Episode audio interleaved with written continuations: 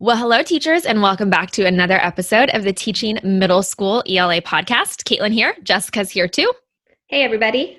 And we are going to be talking about two changes that we absolutely think you should be making when it comes to teaching narrative writing specifically. I mean, it is applicable to other writing as well, but mm-hmm. we're going to focus on narratives for the sake of this episode. Um, right. So, Jessica, do you want to start us off? Yeah, I think um, we were coming up with topics, you know, for the podcast, and we knew we wanted to be talking more about narrative writing, and we were thinking about how we often hear teachers complain, right? Like my kid's writing, it's not great or it's not strong in narrative writing. I know I need to teach it; it's a standard. I have to do it, right? But I'm not seeing growth with my students, or I'm not seeing these great results from their narratives. And this might hurt, but we might need to consider like, is it the students or is it the way we are delivering the curriculum or we are teaching narrative writing. So we're going to talk about that today and some changes, like you said, Caitlin, that we can make to maybe get those strong results from our students writing. And I know that's kind of a hard mindset shift sometimes. I know I mm-hmm. would have had a hard time hearing that my right. first couple years teaching, but I think as you grow older, right, and you're in the profession a little bit longer and you start to realize like if my students aren't getting it, it's really something probably stemming from me. Mm-hmm. And I, I've had that happen in my 10th, you know, my 10th year teaching. I taught my students uh, grammar concept. We were talking about simple, compound, complex, compound, complex sentences. And I gave them a test. I thought they knew it. The test was an epic failure. And I was like, okay, I did something wrong. I need to go back to this concept and teach it differently. So if that is like your experience right now that your kids just can't write, well, maybe we need to take a step back and look at exactly what you're saying like the methods through which we're delivering this concept to our kids. For sure. And i think it's challenging in these times right? With so much available to us online we can find what seems like oh my gosh this great narrative writing unit. It looks like so much fun. My kids are going to love it. I find it online or i you know replicate something i've seen on pinterest and then it doesn't quite work. But perhaps the reason it's not quite working is it's taught in isolation. And I know we've discussed this before on the podcast that we are firm believers that all types of writing, including narrative writing, needs to have this foundational approach where you dive in deep and you teach a lot of strategies with it, but then you're not done when that unit's over. You continually revisit those concepts throughout the entire year. So that's kind of what we're going to get into today. That's the change number one is yeah. having this long-term game plan. So if you want to yeah, I'll start right with in. I'll start with change number one, and then you can cover uh, change number two. Yeah. So I like change number one because um, if you've listened to the podcast, you know I'm an athlete. I played sports all my life. I was a basketball coach when I taught at the, at the high school I taught at, and I like to really equate this change number one to sports. Like I like to use sports as an analogy. And the change number one is to have a long term game plan. And so, really, what that means is having a long term game plan in terms of the skills that you're covering throughout the course of the year, right? So, with the analogy of basketball, we're not just as coaches teaching our athletes, coaching our athletes, hey, we're going to practice dribbling today, and then we're not going to practice dribbling again for like a month. then we're going to practice shooting today, and then we're not going to practice shooting again for a month or ever again until we go to the championship game. It just, do you see that the disconnect that happens there? And that's kind of the same concept that might be happening with writing. If you're teaching your students narratives at the beginning of the year for two weeks, and then you don't touch it again for the rest of the year, well, how are they developing that skill? How are they really mastering that standard if they've only been given the opportunity to practice it one time? And so what we like to to do and we really highly suggest that you start thinking about how can you incorporate this into your plans for the next school year is to spent time yes at the beginning of the year del- going in deep into the writing like going to every single part of narrative writing talking about leads descriptive details dialogue transitions conflict endings and all of the aspects that make up a narrative writing piece and spend three weeks on that right? We, ha- we have a how to teach narrative writing course. We have a whole scope and sequence that's like a three week scope and sequence that we teach our teachers um, and they they teach that unit at the very beginning of the year really in depth well, that's not it. Students are going to be writing narratives throughout the school year, but focusing on maybe more specific uh, standards within narrative writing. So, let me give you an example of this. One of our most recent units for our EB Teachers Club is uh, focused on the short story by O. Henry called After 20 Years. And our teachers are teaching this at the end of the school year. Well, a lot of our teachers have already taught narrative writing. Well, now at the end of the school year, this particular unit, we have them focusing on endings, particularly twist endings, because O. Henry is very famous for them. And if you haven't read After 20 Years, it's really good to a study and super unexpected. Um, so students now at the end of the school year are practicing narratives and endings again, but that doesn't mean they haven't practiced, you know, another narrative unit in December when they finished their novel unit and they focus specifically on dialogue.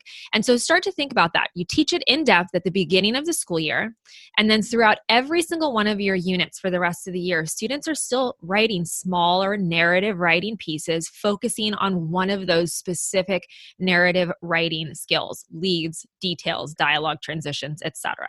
And I think that's so key what you're saying. It's like because it can be daunting like, "Oh my gosh, I have to I have so much other things I need to teach, right? I can't do narratives all the time." But when you really say, "Okay, we're focusing on one tiny thing. We're talking maybe a paragraph or two for these mini assignments. They're still practicing. They're still getting that review of narrative um, techniques. So I think yes. it's so important to not overwhelm yourselves and say, I don't have to do this huge project. Totally. Well, and you know, you teach it all in depth at the beginning of the year, right? And then maybe mm-hmm. that next unit that your kids are writing a narrative, you're focused on leads. Right. Well, the next narrative writing unit that they do, they continue to focus on leads and the skills that they already know around that particular standard. And then you add dialogue. Right. And then you just build on it and build on it and build on kind of like math, but I was just writing. thinking that like now that I'm homeschooling, you know, Jameson, my six year old, it's like I see his math homework and I feel like math teachers have it dialed in or math companies that create these worksheets, right? There's always the new math concept, but on every single homework piece or handout, the last two questions are a spiraled review.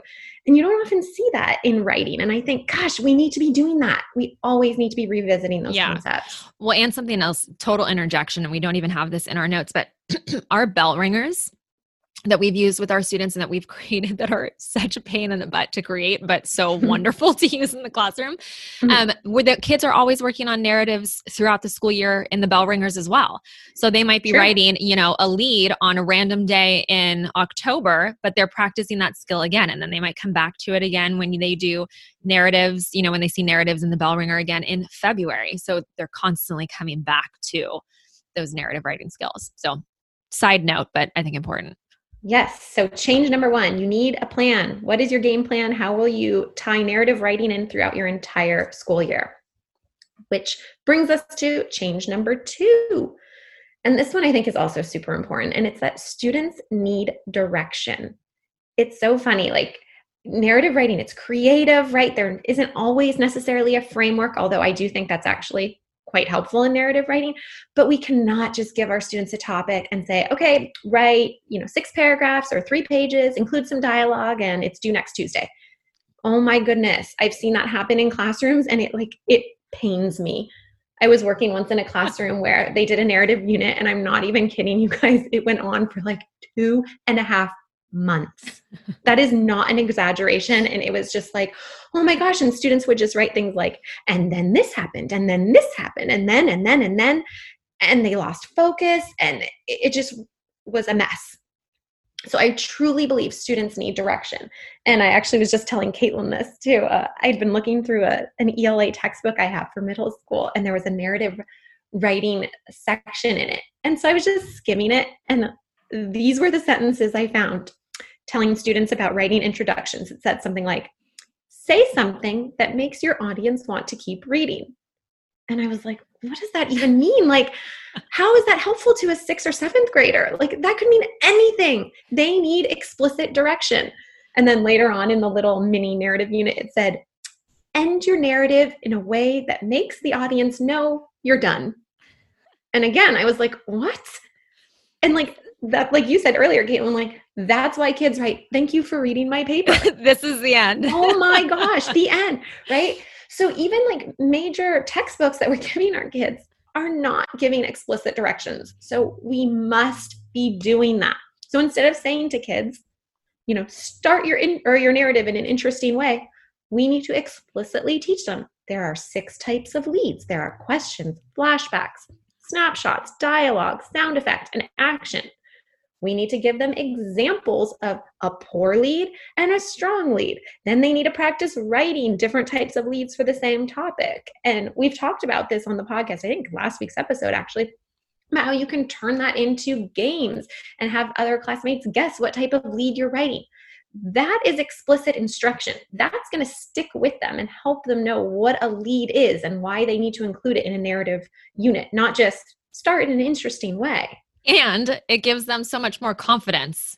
Oh my gosh, yes. Because they have a point of reference to begin. You know, if you're like, say something in an interesting way, and the kid is like, uh, what? what right. do you want me to write? They think what they're writing is interesting, and it's like, oh, it's really not. You know, so there's so much we can do with that. Yeah. And I think when we use explicit directions and we divide up narrative writing into mini lessons that focus on key techniques, then they can start applying that into a larger writing piece. Again, that foundational approach at the beginning of the year and then practicing those um, techniques throughout the year. So, change number two you need to be very clear in your directions. It's going to get focused to your narrative unit. You're not going to have, you know, one of those two and a half month long units. You're going to narrow it down. Three weeks is plenty of time to cover this stuff and teach the kids what they need to know to start practicing later on in the year. Yeah. I think that's great. I, such an important change. So, just to reiterate, the two changes that we really truly, if you're going to start somewhere and you want, you know, some direction to go, you know, sit down and start mapping out your long range plans which if you haven't listened to our episodes about long range planning and batch planning i highly suggest you go back and listen to those too i think they're going to be really helpful when you start to sit down and map this out. But number one is to have that long term game plan throughout the school year. Students are constantly practicing narratives in some capacity. And then number two students need direction explicit instruction for each of those different techniques that are incorporated in narrative writing. Um, so as we come to the end of this episode, I want to remind you guys, I think we mentioned it maybe on the last couple of episodes about our free narrative writing training that's coming on June 25th. Um, we're going to be talking about just different strategies beyond what we're talking about on the podcast that you can really start using to create a strong narrative writing um, program, really at your mm-hmm. school. Mm-hmm. So mark your calendars, June 25th. We will be sharing more details about how to sign up in the coming weeks, but put a little reminder for yourself on the 25th that, you know, set aside some time. I think it's going to be about 45 minutes to an hour for our training. And I think it's just really going to be helpful for you moving forward with teaching narratives in your classroom. The other thing that I want to leave you with is a free writing guide that we just finished putting together. Um, it's called How to Get Your Students Mastering the Writing Standards. We took each of the writing standards, the core, the anchor standards for Common Core uh, English language arts, and we broke down, you know, it in plain language. What does this standard even mean? What activities, ideas, strategies can you use with your students to help them master those standards? It's totally free. It's phenomenal, if I might say so myself. Mm-hmm. We did a great job putting it together. Um, and if you go to ebacademics.com forward slash writing guide, you can grab that for free. So that's it for today's episode. Next week, we're going to talk about narratives again. Looking forward to it. All right. We'll see you guys next week on the podcast. Have a good one.